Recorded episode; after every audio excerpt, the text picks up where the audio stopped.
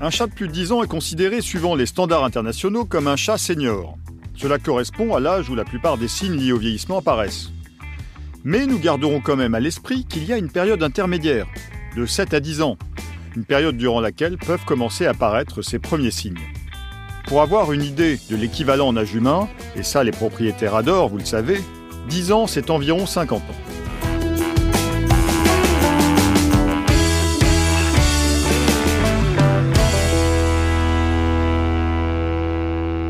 Podcast de Boeing Ingelheim par Cyril Berg. Aujourd'hui, podcast conseil. Bonjour à tous.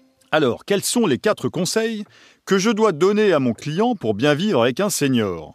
Nous entendons souvent qu'un an pour un chat signifie 7 ans d'humain. Ce n'est pas tout à fait juste.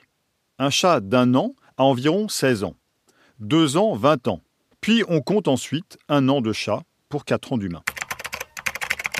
Premier conseil, il voit son chat changer, mais il n'en tient pas compte. Nous lui conseillons de ne pas négliger les changements observés. J'entends souvent nos clients dire que leur chat a changé, si on les questionne.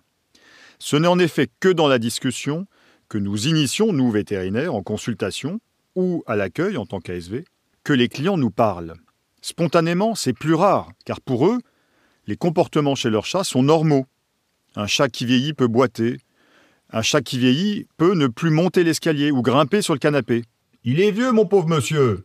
Remettons les choses à leur place. Un vieux chat boite parce qu'il est gêné ou parce qu'il a mal. Il boite pas parce qu'il vieillit. Nous avons donc des solutions à proposer pour améliorer sa qualité de vie. Ça, c'est notre boulot de vétérinaire. Parce qu'il est vieux, nous n'allons rien faire. Mauvaise idée. Tout changement doit alerter le propriétaire qui doit nous en parler. Ça, c'est le premier message à lui faire passer. Deuxième conseil, nous lui apprenons à détecter les symptômes. En effet, le client ne sait pas toujours, donc à nous de lui expliquer. Présentons quelques symptômes qui doivent alerter. Nous avons vu les boiteries ou les difficultés de déplacement en général. Il y a aussi des symptômes classiques qui peuvent correspondre à une maladie dégénérative, bien connue et très visible chez le chien, beaucoup moins chez le chat, malheureusement, c'est l'arthrose. Mais il y a aussi les changements de comportement. Prenons l'agressivité par exemple.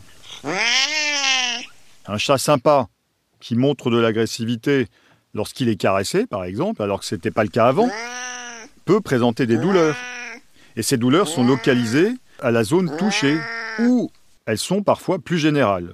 Exemple avec les problèmes tellement fréquents, les problèmes de bouche, que sont le tartre, la gingivite et les infections. Et ça, on en parle dans un autre podcast d'ailleurs. Un chat sera toujours très discret sur ses douleurs et vous le savez. Donc ne passons pas à côté de tous ces symptômes, de tous ces signes très subtils.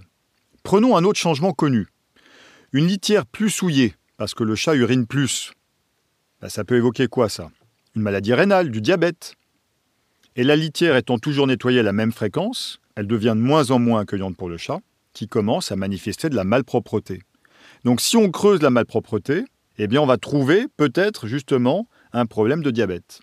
La malpropreté peut aussi venir de difficultés à aller dans la litière à cause des douleurs arthrosiques.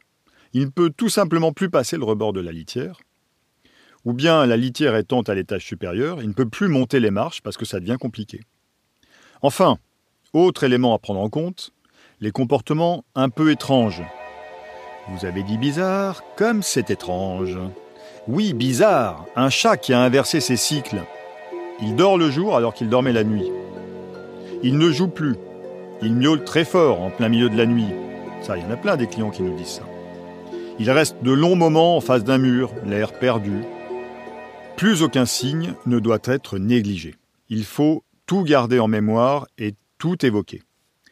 Troisième conseil, rendre l'environnement plus accessible aux chats vieillissants. Nos propriétaires voient toujours leurs chats comme des enfants, des proches qui ne vieillissent pas. C'est toujours le bébé. Ils n'imaginent pas qu'à 10 ans, il est déjà senior et qu'il faut s'adapter à lui.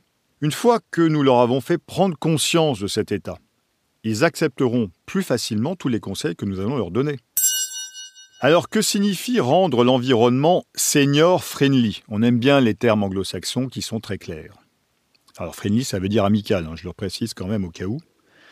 Eh bien, c'est de se mettre à la place de notre vieux chat et de se demander si notre environnement est bien adapté lorsqu'on a des douleurs ou qu'on commence à perdre ses repères.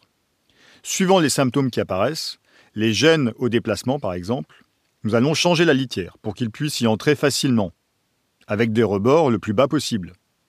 Nous allons aussi, pourquoi pas, créer des rampes pour éviter les marches et permettre à notre chat de grimper sur son fauteuil ou sur son canapé préféré. Et s'il commence à maigrir, eh bien nous allons aussi adapter la nourriture. Quatrième conseil, proposer un suivi médical rapproché.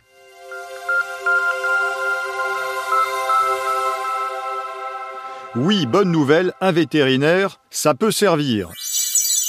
Et en particulier chez le chat senior. Si notre minou ne présente aucune maladie, un examen semestriel pour la prévention est recommandé.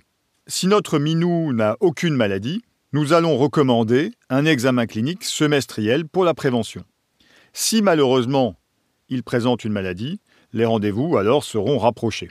En outre, une fois par an, nous proposons des examens complémentaires un bilan sanguin pour explorer la fonction rénale, la thyroïde, le foie, la numération formule, un bilan urinaire qui comprend la densité, les protéines, le glucose, le pH, et une mesure de la pression artérielle.